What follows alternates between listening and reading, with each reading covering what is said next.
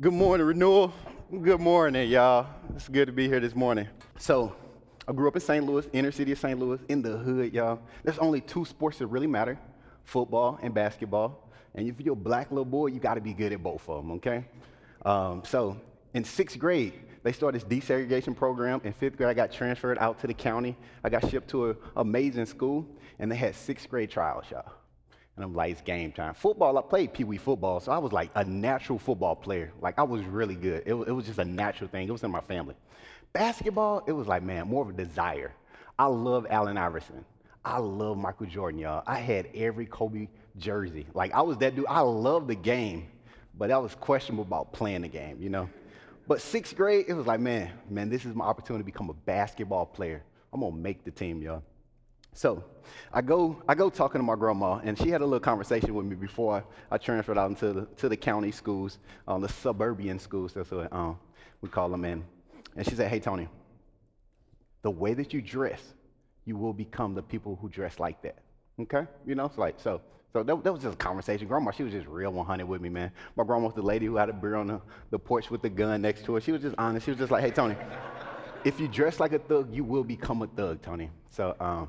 But in nineteen ninety-nine, y'all, every little black kid in Saint Louis had this outfit, y'all, and it consists of three things. And I just want to show y'all, man. I know we got a little generation gap for some of y'all, some culture gaps and all this stuff. But first, you got to have that tall white tee, y'all. I mean, like, it got to be clean, tall white tee. And it was, it was like not a big shirt. We're not talking about a big shirt here. We're talking about it was a specialized tall white tee, like. Like, it's longer than when your hand go down. You know, ladies supposed to check if you're dressed long enough. Like, your tall white tee should go down that long, you know. No pit stains. That mug got to be clean. You got to catch up stains, throw it away, okay? Like, that's that's part of the wardrobe. And then, baggy pants is the reason that she was actually having this conversation with me. It's like, man, Tony, you got to pull up your pants. But it's hard to pull up your pants when you had these type of pants right here, y'all. Jabos, like, like, dude, Jabos was the real deal, man. It's like, like, like every that was that was like the pants to have, but it was like grown man pants for boys. You know what I mean? Like, guaranteed. I don't even think they made small. It just like started like thirty-six. Um, so, Jabot pants was crucial, and then this is important. Give me two pair. That's what I'm saying, y'all. Them Air Force Ones, y'all, man. It's like, man, hey, the Saint Lunatics, man, Nelly and them, they made these shoes famous, y'all. But in Saint Louis, you had to have pearly white Air Force Ones, you know, man. You throwing them mugs away when somebody scuffs them or you ready to fight them because you got to buy another pair, man. You got to have the pearly white shoes, the clean white long tee, and the baggiest pants known to mankind, y'all, man. That was like the fit I used to roll with. So my grandma gave me the pep talk, said, hey, you're going out to the suburbs, you got to think about how you dress. You got to dress. You will become like those you dress like. You dress like a thug, Tony, and you're better than that, okay? I was like, cool, Grandma, I got you. A light went off in my head. I want to be a basketball player. So I changed my wardrobe, y'all. I grew out my hair. I got braids, y'all, cornrows. Like, I was that dude, man. And then I only wore jerseys then. I was like, dude, you dress like you person you become, wearing jerseys. I bought Michael Jordan shoes. Forget Air Force Ones now. And that was me from sixth grade all the way up to um, graduation, y'all. But I show up to tryouts, and dude, you doing the layup drills, you know, whoo, you doing the you doing the you doing the, the three point drills, you know, getting it. I literally made it through trials, y'all, and I didn't make one shot. Like literally, not one shot. But I was the most athletic dude on the like on the team, like hands down. Like, there were nobody faster than me. Nobody played better defense than me. Like, I was a shutdown defender. I worked harder than everybody, but I didn't make one shot. So I go back. So it's three days to find out if you get the results. And dude, I'm stressing out like, dude, I'm the black dude from the hood that's not gonna make the team in the suburbs. Like, this is embarrassing to mankind right here. And then I got the results, y'all. They show up on a little locker room, got the names on there. I made the team, y'all, man. It was like the proudest moment of my doggone middle school career, y'all. The proudest moment. We show up to practice the next day, and this one stuff get real, y'all. This one stuff get real. So we at practice, we're doing our layups, we're doing our three-point shots, just the normal drills. And at the end of practice, coach always wanted to do a drill. And the drill was just a scrimmage. Five on five, team versus team. Okay, it's cool. This is my moment. Because at the last tryouts, I ain't made one shot. You know what I mean? Like, I'm not convinced coach really think I'm good, but I got to prove it right now. This is my opportunity. First practice, five on five, team against team. And it's ten to ten. about thirty seconds left on the clock. The other team's finna get the ball. And this dude, White Mike, y'all. White Mike, man, he wet, y'all, man. Every time he take a shot, man, he making it, y'all, man. So I know in my mind, I'm the defender of the team. That dude, I got to stop White Mike. So I switch it up, say, hey, y'all, I got White Mike. Y'all know I can't shoot, but I can stop White Mike. It is what it is. I got him, y'all. So we get up there. Three seconds left on the clock, basically. White Mike goes up for the three. I'm running as fast as I can, y'all, man. Like, oh, my gosh, my life is on the line. I'm running. I jump up. And then White Mike released the ball, no hope for me. But I'm a natural football player. So I tackle White Mike, y'all, laid him out. He makes the shot. And this changed my basketball career forever, these next moments. White Mike get up. He looks me directly in my eyes and says, dude, you suck. What are you doing? And I'm like, I was like, I guess like, man, you know, it's cool. I bring it together and I say, hey, hey, you must suck too, because we both made the same team. He looked me in my soul, y'all. He looked me in my soul and said this right here. I ain't never tried for another basketball team. He said, are you freaking serious? There's only fourteen people on the team, and there was fifteen spots. Everybody made the team. You suck, Tony. And like, like, I wanted to cry because I never thought of that. Coach accepted everybody that tried out because there was all, there was there was fifteen spots. fourteen people was on the team. And I was like, oh my gosh. At that moment, I realized it wasn't about my performance, which I, I knew was kind of questionable. At that moment, it, it wasn't about the black dude from the hood that maybe had potential if somebody taught him, you know? At that moment, I realized it wasn't about anything I did. It was just enough spots and everybody was invited. It broke my heart, y'all. And that's what the sermon is about today. That the church is for everyone, y'all. Amen. There's always a spot for you in the room. And when we think about God's team, it's not about your performance. It's not about your race. It's not about your background. It's not even really about your belief, to be honest, because we don't even believe the same thing if we doggone really sit at the dinner table. It's about the fact that, man, he wants you on the team, and it's as simple as that. So I'm going to pray us in, and we're going to go uh, to the Word of God. Dear God, we just come to you today. That God, as we open up your Word, as we seek you, God, I pray that you speak to myself, and I pray that you speak through me. And God, I pray that every heart in here is drawn closer to you. God, let us realize that, man, it was nothing that we did to deserve to be a part of this church. And God, let us realize that, man, that now that we're a part of the church, God, you have a desire to bring others into it and let us play our role. In Jesus' name we pray. Amen. Amen. Today I'm going to be teaching from Acts nine. So flip to your Bible, get out your tablets. And when you get it, go ahead and stand up for those who are able. So Acts nine. We've been going through the book of Acts from one on through the end. And we're in nine right now, so um, we're going to read nine to eighteen.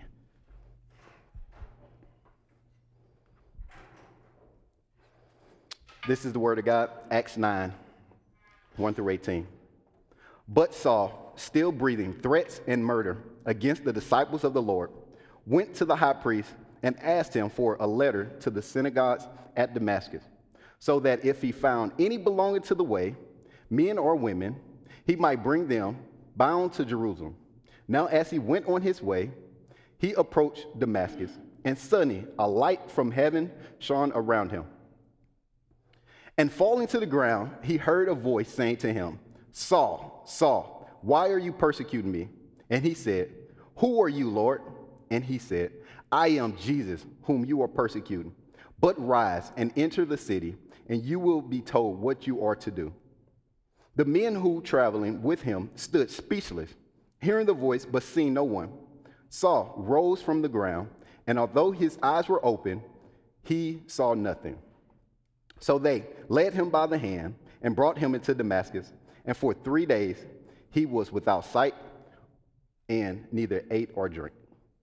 Now there was a disciple at Damascus named Ananias.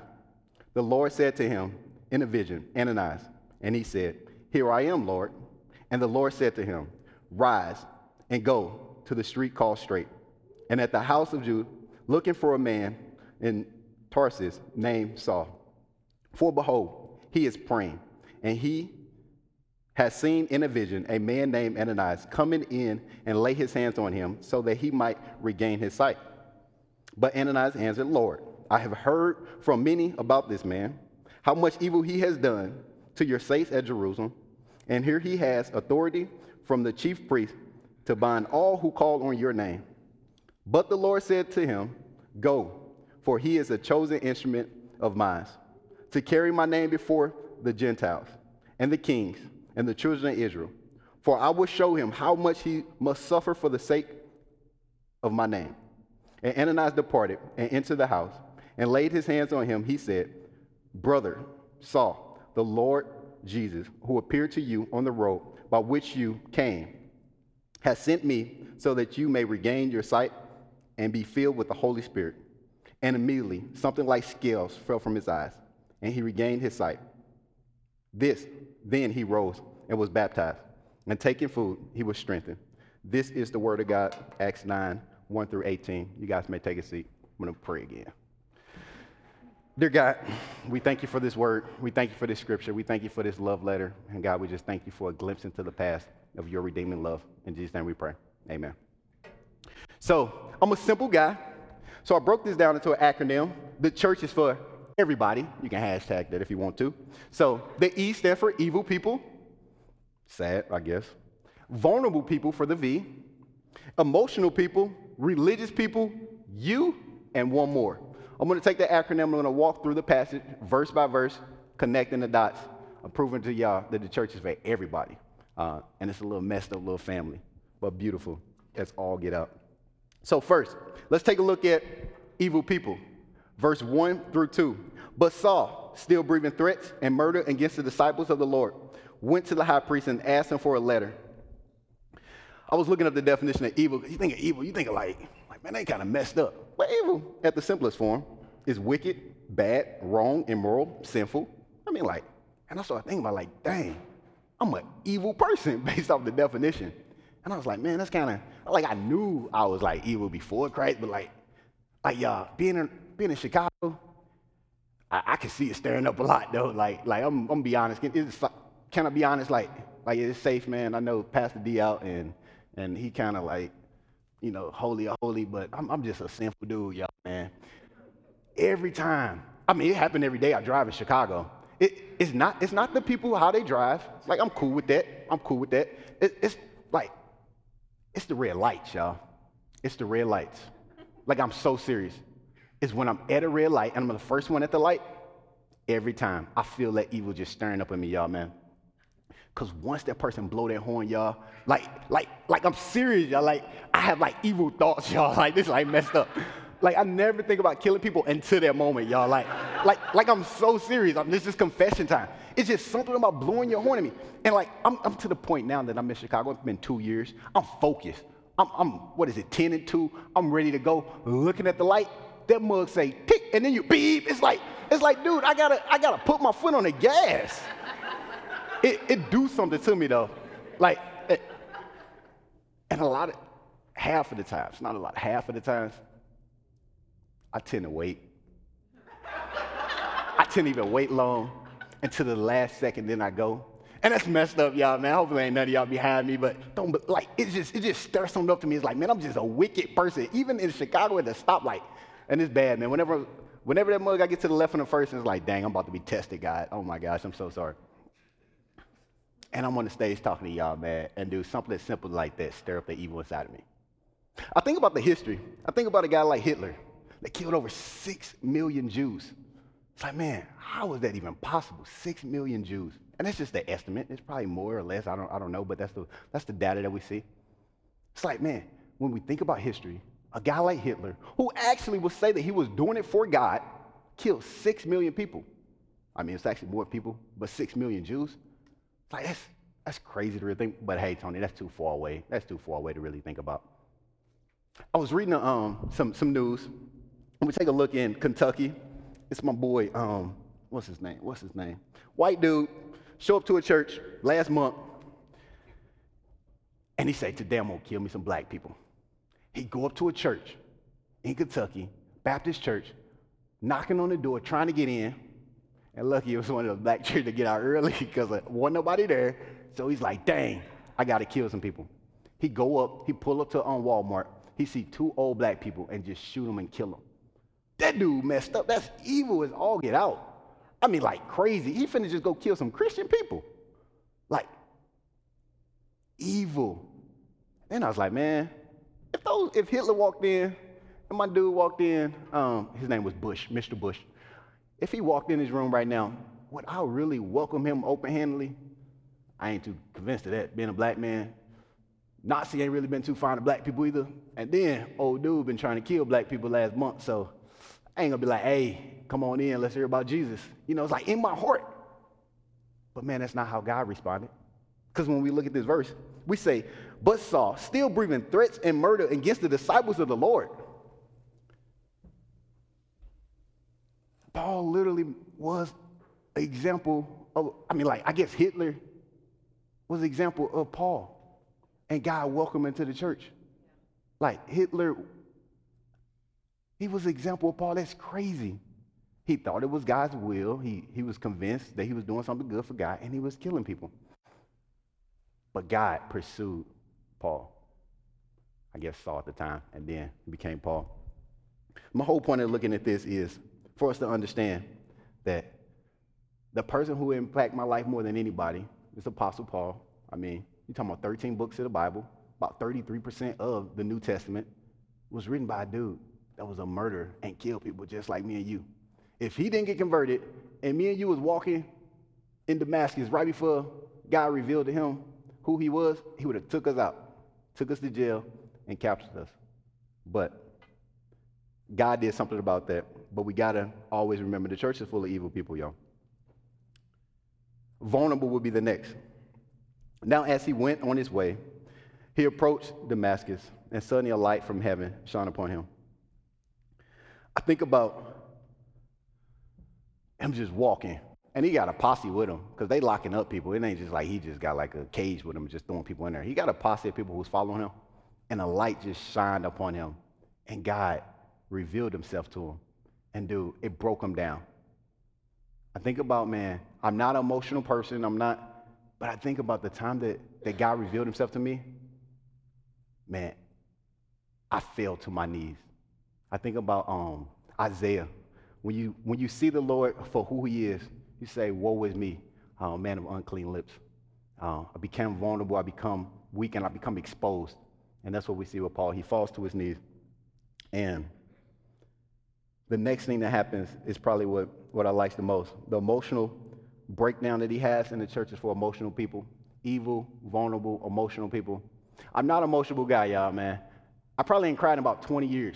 Not bragging about that. I think it's gonna happen pretty soon, because I've been watching a lot of This Is Us and a million little things. Like, my wife, I think she's trying to get it out of me. She was expecting me to cry at the wedding, and uh, it just, I ain't had nothing. I felt it inside, I guess, but but This Is Us and a million little things might get me any week, y'all, man, so um, keep me updated during the church little introduction. Hey, did you cry this week? Because hey, it might happen any day. But in the last twenty years, I, I ain't really, I ain't cried. Like, I don't even know if I leak tears, you know? And when I think about one of the emotional moments I had, my freshman year, I went to this conference, and dude, I heard for five days that God loved me. I heard for five days that it wasn't any reason that, that he actually should love me other than the fact that he loved me. And I remember crying out to God in the shower. Taking that wasn't crying, but you get the emotional crying out to God in the shower, man. That dude, if you love me, dude, man, I want, I want this relationship. And the crazy thing is, I, I, I tell people all the time, you may have heard this. Probably like my biggest insecurity, probably yours too, is that, man, people really wouldn't accept me for who I truly am. I ain't worried about people not accepting me for my external things. It's more so like my my internal, like my past and the things that you don't know about me. Like my thoughts that I didn't had. So if I hit ask Chris to just hit play, and it was just a play like all the sins in my life, all the thoughts in my life, all the things that I did, like dude, every last one of my suckers would get out of here and leave. Like I know y'all would. It ain't no way. It ain't no way. To, if you seen the way that I, I treated women back in the day, if you seen the lies that I done told, the thoughts that I done had at those red lights, like dude, it ain't no way that you would stay here and, and listen to anything else I have to say. But God, he seen all of that. And that night, man, when I realized that, man, God loved me, I realized that if he is God and he know all things, he loved me for exactly who I am. And it blew my mind. And I see this happening with Paul right here. And it's pretty cool. He heard a voice saying to him, Saul, Saul, why are you persecuting me? I know pastors tell us over and over when you see in the Bible that it's repeating, Saul, Saul, Peter, Peter, Mary, Mary. It's, it's, it's emphasizing something. And Saul, Saul is like a, it's an intimate like request from him, you know. He, he didn't say like, hey, Saul, why you killing my people? It's like, Saul, Saul. And I know that did something to Saul, y'all. Like, he knew what was going on. It's like, if there is a God, and if I've been living wrong, and these are his people, I'm not expecting him to come with me with no Saul, Saul. Like, he was speaking to him on an intimate and personal level. And then, that's cool. Saul like, hey, who are you, Lord? And God goes to another level. He reveals himself to him. I am Jesus. Like, God is literally pursuing us on an intimate and personal level. He came in graciously, Saul, Saul, and then he came in telling him exactly who he was. Man, I am Jesus. Um, I love how, how God is, is so intertwined in our life, but also, man, he's he's he's he's sovereign too. Um, he played a role. And the, and the cool thing, even thinking about my salvation story, it wasn't on my time. Like, somebody paid for me to go to this conference. Somebody somebody recruited me to this conference. Um, I hated the first five days of the conference, but God had the right speaker there to speak to my heart, uh, and even had a shower for me to even talk to him in some privacy. You know, it's like. Like God was, he was all in this. And just like every last one of y'all salvation story, man, God was all in it uh, on an intimate and personal level, which is crazy. So, um, but the church is for religious people. I'm going to take a look at somebody else other than Saul in this picture. The men who were traveling with him stood speechless, hearing the voice, but seeing no one. When you hear my story, I grew up in a household where my mother actually was a drug addict. One night she went to some church and came back and her life was changed forever. So I would tell people that, man, I grew up in a household that a miracle, it really, she had a Saul-like experience. She never went to rehab. She she instantly changed. She became like this prayer warrior, y'all. Like, like she prayed for us every day. One thing about I don't get about my mama, like, I don't think she understands, like, God can literally hear anything. Like, I pray in silence a lot. Like, my mama pray out loud. You know what I'm like? Like, people in a fifty-mile radius hear her praying because I think she don't understand that God can hear everything. You know what I mean? Like, she's that lady. She transformed. She became a prayer warrior, life changed. And from eight to eighteen, I went to church every Sunday. I was in the household of a mother who truly did have an encounter with God, and my heart was far away from God. And that's what we see right here. The guys who was with Saul, they seen the light, they heard the voice, but dude, they did not see Jesus Christ. Um, and some of the people in this room, the church is for people like that. The cool thing about it is, these dudes was actually, they went on a journey with Saul for godly reasons in a sense. You know, they thought they was doing the right thing for God, but they missed God. And I pray to God that you're not missing God in this room. But the church is for religious people. And I'm not just talking about religious Christian people. I'm saying the church is for Muslims. I'm saying Hindus and Jews and all those people who are trying to work their way to God and please God. So we're inviting everybody into the church. So if you're in this room and you haven't really identified with this personal connection with Jesus, continue to come back because the church is for you. And then to double click on the you, for those who are believers and truly have an encounter with Jesus Christ, I like Ananias a lot right here, y'all. Um, the Lord said to him in a vision, Ananias. And he said, here I am, Lord. It's like, like if my daddy called me from a number that's not on my um, phone, it was like, hey, Tony, I'm not really going to know who he is. I grew up with my daddy, you know, it's like, like if it's just a random person, my wife, maybe, if she just called me from a, a, a pay phone, was like, hey, Tony, I'm going to be like, uh, I'm going to second guess who it is online. This dude, Ananias, had an intimate connection with God on a consistent basis that when God spoke to him, he's like, here I am.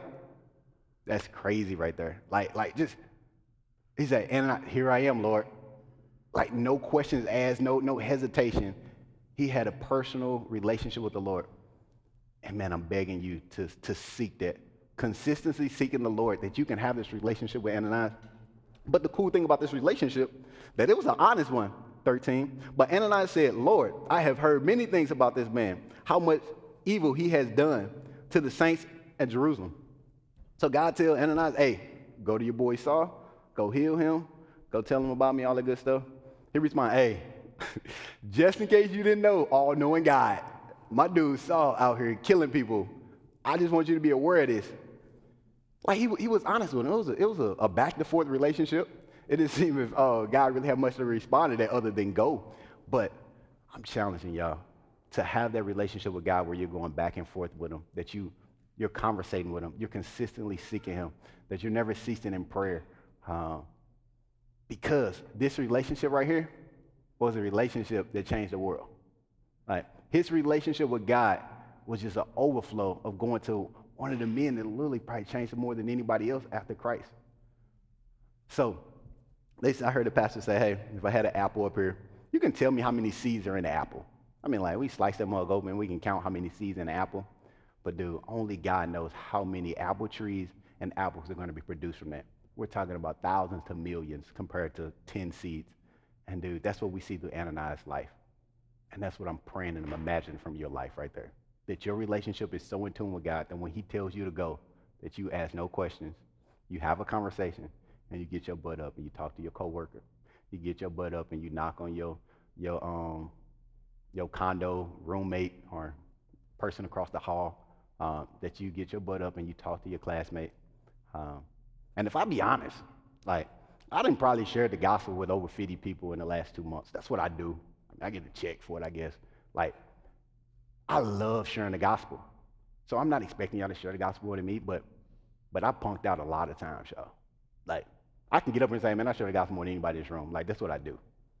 Like, personal one-on-one. I ain't talking about counting, just standing up in front of people. But I punked out a lot in the last two months. But I know there's the times where I was like, ah, oh, shoot, nah, and, and walk away. I already shared today. Um, I'm saying, man, we got to be people who fight against that because of, man, only God can see how many apples and apple trees are produced from the fruit in your life. The Bible said, lest a grain of wheat falls into the ground and die, it remains alone. Um, but if it dies, it bears much fruit. So um, I'm begging y'all that, man, that your life is a life that, that bears fruit. But you're going to die to yourself a lot. That comfort. So, but that one. So we're going to say one more. But the Lord said to him, go, for he is a chosen instrument of mine to hear, to carry my word before the Gentiles, the kings, and the children of Israel. My sanctified imagination, I really, I'm big on, like, I can track my multiplication tree of people who led people to Christ, who who led people to Christ, and how it got to me. Like, like I get geeked up about that. I, I get geeked up with my family lineage and stuff like that. Um, I can track it all the way back to D L Moody, which is pretty cool. Like, did Billy Graham, like, like it's pretty cool. But then I always think, like, man, if I went up to Paul, we in heaven, we chilling, you know, we worshiping God. And I'm like, hey, Paul, who impacted your life more than anybody? Like, like Paul. Like, because you impacted my life a lot, bro. Like, I know you've been gone for a long time, but I'm reading your letters, and it's getting to me. I feel like you connect with me more than anybody on this earth, you know. So who who impacted your life more than anybody? Like, what human? I know God hit you with the light and everything, but what human, you know?